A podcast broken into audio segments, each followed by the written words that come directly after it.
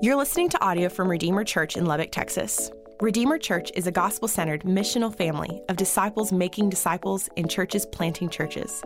If you would like to get more information or donate to this ministry, please visit redeemerlubbock.org. All right, Katie, thank you very much. Glad you guys are here. Uh, my name is Dusty. I'm one of the pastors, and this is a really interesting week to be here. That uh, that uh, the Apostle Paul in 1 Corinthians, that we're going to be spending our time today in the passage that, that Katie just read, that, um, that he's interacting with people that, uh, that this is the background, that, that they thought of themselves as having like next level like insight and wisdom into things and like very spir- spiritually mature. They would have thought of themselves as the spiritual varsity, played on Friday nights, and that they uh, had like, yeah, Paul would tell you the basics and the cross and the resurrection, but kind of look both ways but we've got a couple extra things that we've learned you know that kind of deal. Like we we there's some other things that like only a few people know and they really loved like ideas and philosophies and new ideas and they really fancied themselves at the very top end of maturity and understanding and they were also incredibly gifted people that they um, they could talk good and they could do a lot of things even spiritually um, they had some spiritual gifts and there's a lot of so these are gifted intelligent people that would have thought hey because of what we know and because of our experience experience and because of our gifts,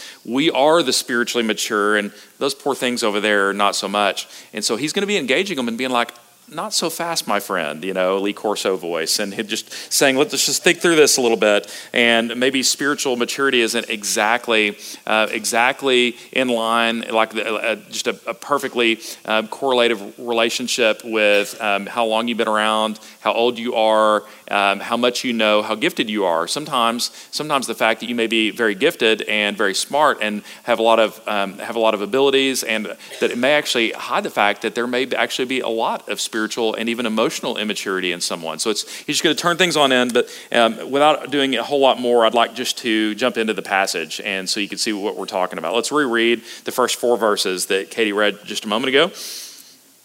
But I, brothers could not address you as spiritual people because this is exactly what they thought they were. It's like next level spiritual. It's like I wish I could talk to you as spiritual people, but um, but as people of the flesh. And so, in other words, you're just you know just like human beings. Like I, I can't talk of y'all as spiritual people as infants. I mean, you really want to get aggressive here. Is like y'all are babies. Y'all like to think of yourself as like next level, incredibly mature, but you're infants in Christ. Doesn't mean that you're not Christians. It just means incredibly spiritually immature. I fed you with milk, not solid food, for you are not ready for it. And even now you are not ready. So he's like, hey, you aren't ready for like real, uh, real people food yet. We're still doing the Gerbers, you know, we're doing formula is what we're talking about. Um, you, you're, you're infants. Again, this, this would have just been like ice water to the face because these people thought of themselves as incredibly mature.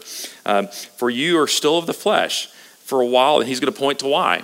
Uh, for uh, while there is still jealousy and strife among you, you're, uh, you're uh, you not of the flesh and behaving only in human way? Are you not uh, of the flesh and behaving only in a human way? For when one says, I follow Paul, and another, I follow Apollos, are you not being merely human? So they've got these factions around Paul and Apollos, and apparently Apollos is a pretty good guy, uh, but there's these divisions and strife. And so here's the thing they thought of themselves as mature, and there's a lot of different ways this can happen.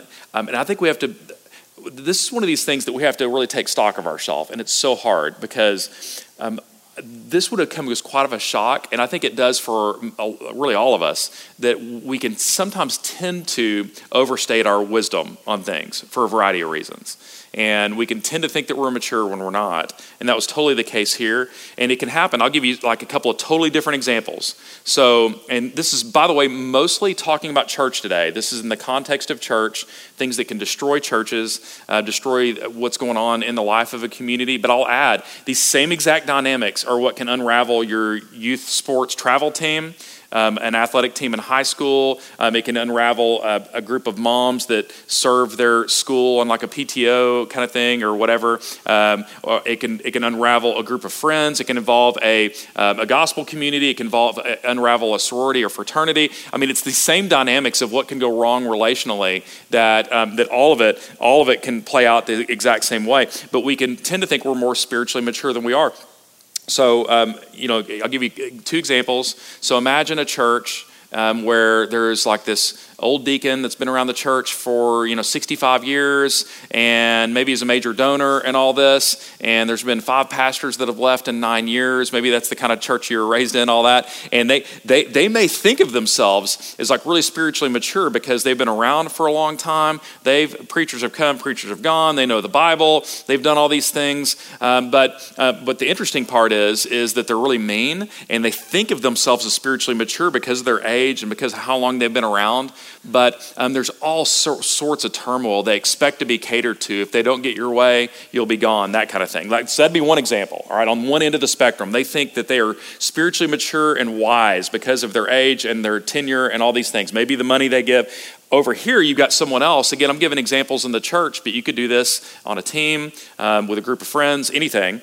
Is imagine you've got like a, a teenager, you know, and they're doing a bunch of dumb things, and their parents are like, like pleading with them let's not do this. Come on, man. I mean, there's no there's no um, life here to substances or hooking up with people or whatever. Um, all all the things, you know. And um, but this teenager is at the peak of like bratty te- teenagerness and all that, and they're like, uh-uh, nobody can tell me what to do, and you don't know, and I know how to live, and I know what's best for me, and and like I don't care about what the Bible may say and what parents may say and what my people in the youth group may say and teachers and coaches and all these people that are like, no, no, no, do this in the way that I think I know how to live. And, um, and they may think so because look how popular I am and, and look who wants me around and so on and so forth. And may think of themselves as really wise because, uh, because they're having a good time and because things are going a certain way for them. Uh, but people may think of themselves in a certain way. But it could be, um, it could be a lot of different ways. Um, but what he, he zeroes in on is you think of yourself as mature, maybe because of what you know, maybe because of your gifts, maybe because of how old you are, maybe, maybe because of how long you've been around, maybe because you think you've got it figured out. But um, he, what he points to is, I can tell you why you're immature. And he zeroes in on um, that um, the jealousy and strife and these little factions of like, I follow this person, but not this person. Uh, so it's like these relational things is what um, Paul points to and says, actually, this shows the spiritual immaturity, which is really interesting. And I think this is really shocking because to put it even in more clear terms in church life, I think how, how it can go a lot of times is thinking that the most spiritually mature among us in like Christendom would be, you know, preachers of really big churches, uh, people that know the most Bible, uh, people that have been around at churches the longest, people that are the most gifted communicators or networkers or whatever the case would be. These must be the most spiritually mature people because they, they're the gifted ones and they're the ones that have been around the longest. And I'll say this um, it, it, should probably correlate. Those of us that know the Bible the best and those that, um, those that have, uh, have walked with Jesus the longest and those that know the Bible the most, those should fuel us. That knowing the grace of Jesus even more clearly should fuel maturity, but sometimes it can actually inflame pride. And, and this is what's so hard and how self deceived we can often be is um, sometimes we can translate these things and learning about the grace of God, and it can puff us up because of what we know. Um, it can make us feel superior because we've been, uh, been around longer, or because we preach, or because of whatever. I mean, it could be so many different ways where um, we, we, just, uh, we just don't see that there's actually a ton of spiritual immaturity and jealousy and ugliness and how we relate with people and ugly pride and a lot more. Um, let's keep moving in verse 5, and he's going to he's gonna kind of go into the factions component here. He says, uh, What then is Apollos? Um, that's that other like preacher leader in this church. Uh, what is Paul? And he, here's the answer servants, through whom you believed as the Lord assigned to each. Now, this is interesting. So he's like, all right, so if you want to just bullet down, he's talking about himself here. Paul, I mean, I would say pretty significant leader, right? I mean, he's written two thirds of the New Testament and was an apostle that planted tons and tons of churches, would even speak authoritatively on the Lord's behalf in a way that I can't. Like, I'm, I'm speaking derivatively of what's in the Bible and what's already been revealed through the Holy Spirit, through people. I speak derivatively of what's in the Bible. Paul, through the Holy Spirit, was actually communicating God's truth, even in, this letter here in First Corinthians. And he says, Yeah, but at the end of the day, what am I? And what's Apollos? Apollos was a significant leader among them. And the answer is, is just servants through whom you've believed. That's it. I mean, he had a, had a role. That, that's what we are at the end of the day. I planted, so he's using like some farming analogy. I planted, Apollos watered. So, like we've got roles, it doesn't mean we're not significant. And by the way, this isn't just about preachers, by the way. This is about all of us. Like all of us have different roles, different gifts, different capacities and the things you do with your vocation, the relationships you have. It's not that we're insignificant, but it does put a little perspective here but God gave the growth. All right, so this is really significant. Um, uh, you know, the, Paul could write authoritatively, but if God were not awakening people spiritually and uh, awakening them spiritually, so so that there would be new life, uh, so that there would be growth in Christ, if he if there weren't uh, if there weren't um, the, the, Holy Spirit and Scripture and all these things working in concert, then we, there wouldn't be understanding of what's beautiful, what's to be pursued, and the beauty of who God is, the glory of God. All this, um, we each have our role to play that's significant but let's just be really clear on it um, that if you've become a Christian, that, that you, we could even say that came through the sharing. Your roommate shared the gospel with you um, through a campus ministry, through a Sunday sermon, through whatever. Um, there was, it happened through someone, but at the end of the day, God gave the growth. God is the one that did these things, and then there were these people that God did things through, but it puts these people in perspective. It puts us in perspective. So neither, uh, this is even more aggressive, verse 7 so neither he who plants nor he who waters is anything. It doesn't mean you're not significant, but it's just like, hey, dial this back. And I think this is especially like this is something that preachers and leaders that can honestly, like Amy and I joke all the time, some of the most impossible people out there, and we're allowed to say this since we are, are like pastor guys and doctors because that's what my wife's training is in. And if there's part of the reason is, is you, you feel like that you're the expert in every room you go in and um, and whether someone's listening to you speaking or whatever you can have a maybe an overinflated sense of self-importance. And this is like hey let's dial that back buddy Let's dial that back. You've got a role, you've got gifts to be sure to be used, all that, that's great. Um, but look, let's just be really clear uh, that um, the one who plants or, or, waters in the end of the day isn't anything. Like you're, you're, like even for me in my role, and best case, I'm an, interim, I'm an interim pastor here at Redeemer, just a long standing interim pastor, you know, going on 16 years. But at the end of the day, I'm here for a bit. And Lord willing, there will be other, maybe one of your kids is going to be um, the next one. I don't know. Um, that, that there will be um, people that lead, that preach, and we're here for a season. We have a role. We have unique things to do. And it's not true, just true for preachers, it's true for you. And we each do these, th- do these things. Uh, but at the end of the day, it, it's God. Um, we will each receive his wages according to his labor. In verse 9, uh, maybe frame more positively, we're God's fellow workers. You are God's field, God's building. And so we all have roles. We have gifts to play. You have a job to do do during the week. You got things you do. You've got family. You've got relationships. We all are significant. We are connected to God, which gives us significance. Um, he is eternal, which means our investments and our sharing of the gospel and um, what we do to make people's lives better, that all those things matter. All of them are really significant, but we're just put in perspective here. We're, um, we are God's field. Um, we are his building, and we're even his fellow workers. We join him in what God's doing, but it just dials back any overinflated sense of self importance and um, hopefully brings in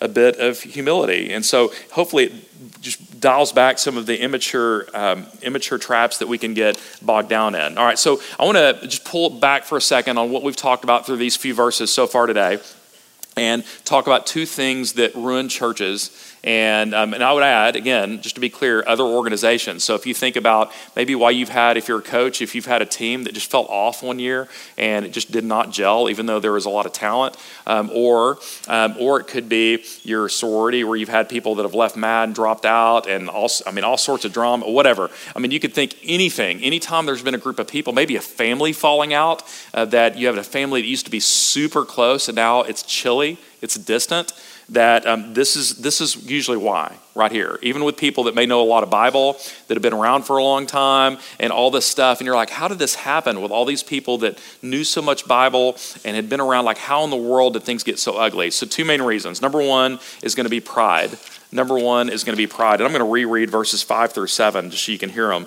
You know, what then is Apollos? What is Paul? Servants through whom you've believed. I planted, Apollos watered, God gave the growth. So neither he who plants nor he who waters is anything, but God gives the growth. What that's really pushing back on is an overinflated sense of self. And, um, and look, at it can play out in so many different ways. I've been talking a lot about, you know, um, you know, been around for a long time. That can be one. And by the way, that can even be true Redeemer. It's not just it's not just true for a church that's been around for 80 years and that deacon that's been here for 60 of them. And, and it could be, you know, I've been around since 2011 and you know what I mean. It could be it could be a lot of different. It could be a pastor with the same perspective too, um, but there's a sense of um, those certainly can be um, where knowledge and longevity can make you feel like you, you should ha- have, have a say, you should have whatever, and people should do what, whatever you're going to want to do. But that's not it. It can be uh, do you know where I, I, studied, where I got my master's and my PhD? You know, do you know? Um, it could be like an intellectual sense of you. This is why you need to respect me. This is why you need to do what I'm saying, and this is why you'll always be wrong no matter what you say or do.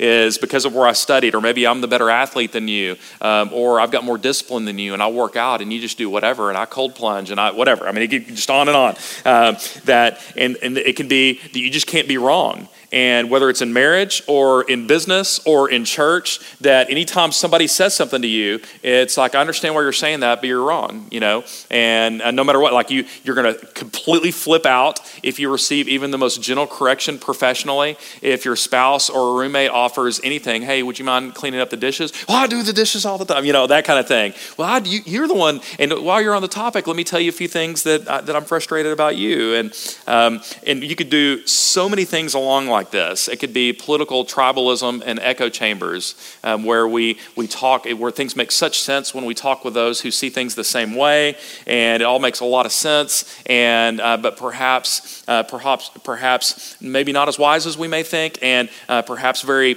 mean um, when engaging others that are just kind of faceless and out there. So, I mean, here's the thing. I mean, there are so many different ways here, but um, but what what this is all getting at is pride and ego is probably our biggest barrier to maturity in so many ways. And yes, we do need to learn the Bible. That's a big part of spiritual maturation.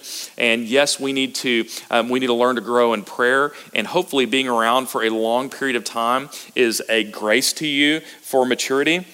But here's the thing: this is this is the little like small like maybe small print in all of this is that if while you're learning these things, if you don't address an oversized ego and pride, what can happen is you cannot even see it. You'll think you're spiritually mature. This is the whole context of First Corinthians. I've been around a long time. I know these things. You know where I studied. And I mean, do you know, do you know who I am basically? And do you know what I've done? And do you know my discipline? Do you know, do you know these different aspects of, of, of my past? And not realize that this ego has grown out of check.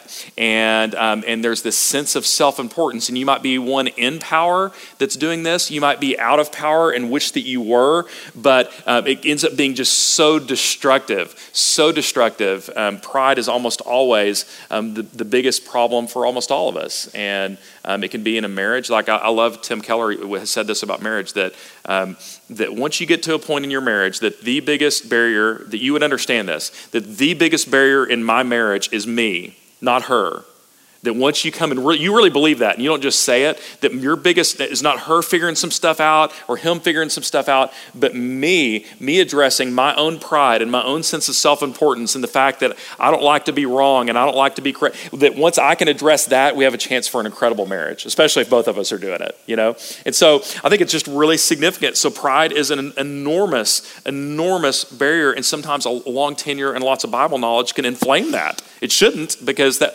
there's passages like this in it everywhere that are like, dial it back, buddy, dial it back. Uh, Jesus is the one we're going after here. You're not the star of the show. There's lots of Bible on that, but man, we are we can be self-deceived, and um, it's it's um, really important to call it out. Number two, uh, number two would be so if number one is uh, pride, unresolved conflict slash strife would be would be the other one and you can see this in verse 3 um, where it's like hey there's jealousy and strife among you and um, you know you're acting in a very human way. You think of yourself as next level, but this is incredibly human. And even verse four that talked about I follow Paul, you follow Apollos. So the other church ruiner and um, and also organization ruiner and relationship ruiner is just unresolved conflict and strife. Look, to be clear, I'm not saying that the goal here is no conflict. I worded that carefully. It doesn't mean that um, we need to, that a successful marriage, a successful gospel community, a successful sorority, a successful football team, a successful business is going to be one where there's no conflict. It's impossible, and I don't think that's even the goal. That conflict is going to happen. We're going to see things different way. You're going to fight in marriage. You know, the big choice in marriage is who do you want to fight with? Uh, who do you want to fight with? And are we going to are we going to handle it? Um, are we going to handle it in a wise and godly way? Way? Are we going to communicate in a, in a clear way? And so, uh, unresolved conflict, where um, I've noticed this a lot in West Texas, we're not like a direct culture for the most part. Some of you are. I realize it. You have no problem saying, you made me mad. I just want to tell you right now. Like, and that, that can be really good in a lot of ways. Like, you can be really clear. But there's a lot of you that are like, hey, did that hurt your feelings?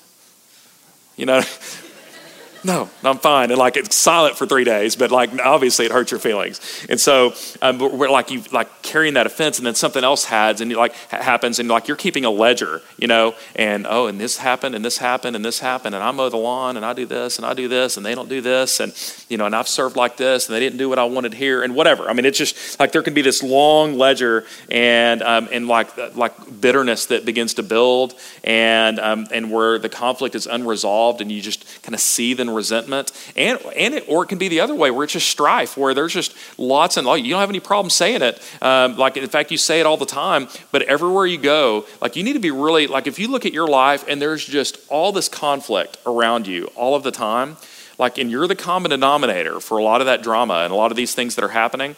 There's a point whenever you've got to take stock of this and say and just own it and be like man like there's and you may know a lot of bible or not and you may have been around church a lot or not but just realize man like you're on your your fourth travel team in three years with your child you know, and you uh, you've changed schools three times in six years, and you've I mean whatever. I mean you could do this with a million different things, and there may be good reasons for all those. So don't get defensive. All right, this is the, this is where this whole conversation. But just even ask yourself some questions about, man, I, I change jobs all the time. Uh, could that be like I've burned through almost all my close family relationships? They're all distant. Huh. That's interesting. You know. And this is, you may think of yourself as very spiritual mature, you know. Um, you're running through your spiritual resume right now, like arguing with me. I used to be on a church staff. My daddy's, a, you know, I'm, okay, all right, all right. I hear you, but uh, but at some point, um, these things are actually just signs of immaturity. Now, this is not to zing you, Paul's actually just trying to make a point of like some humility here, which is the whole point where we realize that it's not about me, it's not about my gifts, it's not about my tenure, it's not about what I know, it's not where I studied, it's not how uh, the cold plunges, it's not anything. It's, um, it's all about Jesus. And I've got a role to play, you've got a role to play that um, once we can understand that ego gets much smaller, now we're in a position to hear one another and not be defensive. Oh, okay, this hurt you. Well, tell, how can I do that better in the future? And like a two way street of relationship and hearing each other out on these things. So, these are the two things. And if you think about, like, if your sorority blew up last year, or you had a workplace where a whole lot of people left, a bunch of employees were disengaged, it's probably these two things of pride um, from supervisors, from employees, unresolved conflict, and strife. Um, those are probably some of the biggest reasons why they do. Let's keep moving, verse 10. According to the grace of God given to me, like a skilled master builder, I laid a foundation, and someone else is building upon it let each one take care how he builds on it. And by the way, the foundation that he laid here is the gospel of Jesus Christ crucified, Jesus Christ resurrected, just to be super clear on the front end. For no one can lay a foundation other than what is laid, which is Jesus Christ. That's what I'm getting at. That's the foundation, what Jesus has done, his life, death, resurrection, what Jesus is about. Now, if anyone builds on the foundation with gold, silver, precious stones, wood, hay, straw, each one's work will become manifest, for the day will disclose it because it will be revealed by fire, and the fire will test what sort of work uh, one has done. So you're going to you're gonna live a life. You're going to do things, and it's either going to reveal whether it was built on the foundation of Jesus or not. Like that's how this thing's going to go. If the work that um, if the work that what anyone has built upon the foundation survives, he will receive a reward. If anyone's work is burnt up, he will suffer loss, though he himself will be saved, but only as through the fire. So let me just really quickly say what this isn't saying and then what it is saying. Three things it's not saying. Number one, it's not saying you can lose your salvation. People have pointed to this passage, and for the life of me, I can't figure out why. Uh, because um, it actually says, though he, he, you'll still be saved. It even says that. Um, the stuff you've done won't survive, but if you've believed in Jesus, even if you've kind of lived things that haven't been based on him, those things won't last, but, um, but you, you are saved because of what Christ has done and your faith in Him. All right. Number two, this isn't about purgatory, and I don't mean the ski resort near Durango. Um, that some people have said this points to purgatory. Again, for the life of me, I can't figure out how. how. Uh, this doesn't talk about any intermediate state. In fact, nowhere in the Bible does. Number three, um, this isn't about the quote unquote secular parts of your life. I've heard that taught that you know that the things that will last are coming to church and reading your Bible and maybe sharing your faith, maybe giving to the church? And I'd say, sure. Um, those things all could last if they're done from a heart of faith towards the Lord. Uh, but this is also not what this is saying that if you work for Jesus in your vocation and you raise your children to the glory of God and you um, engage people while you go get a fast food burger and you whatever, and you could do those cold plunges for the glory of God and you could, you could, um, you could study and go to those, uh, get, get a master's at that place for the glory of God, and on and on and on. Everything can be done for Jesus. And so he's not saying that only the, the so called spiritual things, that actually the Bible says he wants all of it. All of it lived in submission to him, every aspect. So, what it is saying is what I mentioned earlier that Paul built everything on a foundation of Christ and him crucified. And when you build things, think about the context here. When you build things not on that foundation and you make it about you, and you've got this big ego that can't be wrong and you can't be corrected and you can't be challenged, and you pout when things don't go your way and you sulk um, when, when someone doesn't choose your idea, and on and on and on. Uh, that when we do this, that we build our life on a foundation that isn't Jesus. And when we make it about us and we have a really big self and a big ego and we've got all this conflict and bitterness stews and there's all this division, that when we do this, none of that stuff lasts. It was not built on a foundation of Jesus. Now, you're saved, you love Jesus, and but like this stuff over here is going to go away. Like, in fact, it ended up not only will it not last eternally, but it actually ended up being destructive. And so our pride is confronted, our unhealthy conflict is addressed, and where we're pointed towards is the gospel of Jesus. Let's keep moving to the last part of this passage, verse 16. Do you not know that you are God's temple and God's Holy Spirit dwells in you? Like, really quick on this. Like, here's the Bible on this one topic. Um, Garden of Eden was a temple of sorts. God dwelt among humanity. Um, it was lost because of sin. God restored that partially through the tabernacle and the, te- the temple in the Old Testament.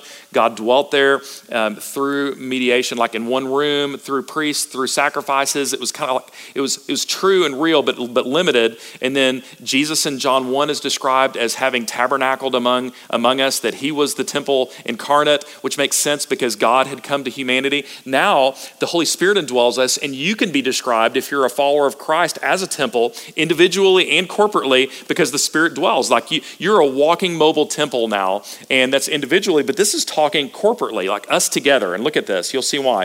If anyone destroys God's temple, uh, God will destroy him. For God's temple is holy, and you plural you, y'all, or if you're from like New Jersey, used guys or something, I don't know. Um, you are that temple, all right? So this is saying you together, we are a temple, we are a holy structure. And I'm not talking about this part. I'm glad we've got a spot to get out of the dirt in West Texas. I'm grateful for that. But what makes us a temple is not like this. This is, this is just a meeting space. You, me, we're the temple, we're the dwelling of the Holy Spirit, even together. And what he's getting at is um, it is such a serious thing. If you destroy this, and if you destroy this, however intentionally or un- unintentionally, that if you do it on purpose because you're not a Christian, it's like, hey, there's literally a hell to pay. This is the, it's one of many reasons why there's a justice to come for those that refuse God's grace. But here's the reality it is a serious thing to destroy God's people. And um, this is saying that we are God's, we are, this is this holy thing. Don't do this lightly. Don't unravel it uh, because of ego and pride, and don't unravel it because of conflict we're unwilling to wade through and things that we're willing to owe, own. Um, so here's the thing. Here's been my observation that if you think about where church things have gone really poorly, um, that um, and I'm, I'm going to leave out like there's a few things like you maybe there maybe have been a big scandal of like an affair or like a sexual abuse thing, God forbid. Um, that that's a whole different level, and a few of you have seen those kind of things.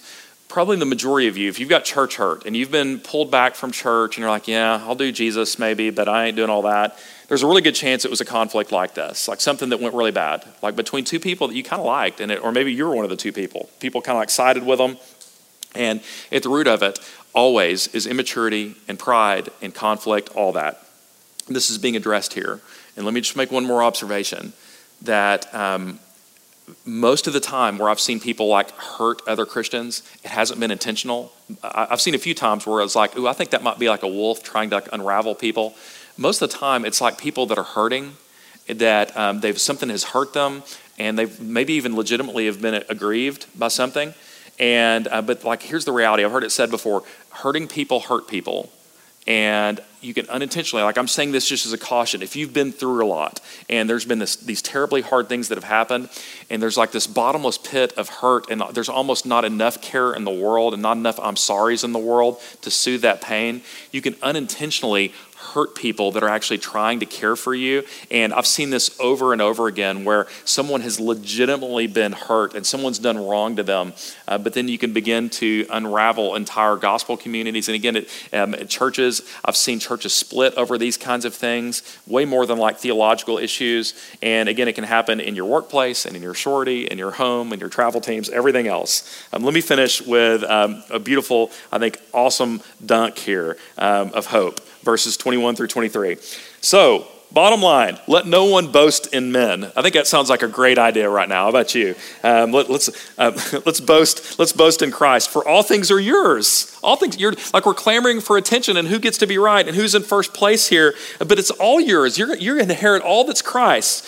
Whether Paul or Apollos or Cephas, that's Peter, or the world or life or death or the present or the future, all are yours. All. You, you're sons and daughters of the Most High. All that's His are you're going to inherit. You don't need to win this argument. You don't got to be right. You don't have to almost any of these things. And how about this? Here's, here's the concluding part.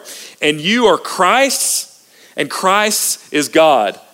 How beautiful is that? You belong to Jesus. All that's Jesus is yours. Jesus belongs to the Father. Um, this is who it is that we are. So then we can just take a step back and not have to have big selves. Um, we can operate in our giftedness, but it doesn't have to be about us. You know, it can be about Jesus. And I hope that this is compelling to you to believe in Jesus for the first time, even let go of some petty conflicts in your marriage and some friendships with the church, at your workplace, whatever they are. Address them, get them straight um, for sure, you know, all to God's glory. So let's, uh, let's pray and ask for the Lord to do this. Lord, would you do this? Would you work beautifully and powerfully among your people um, that our hearts would be receptive to you? Um, whether it's for the first time as someone believes in you or um, that there'd even be some repentance of maybe some relationships that have gone sideways and uh, sideways and where bitterness has been uh, has been developed and even cultivated, and where our pride has been way too much. Um, Lord, dial us back, Lord, dial us back. And I pray this in Jesus' name. Amen.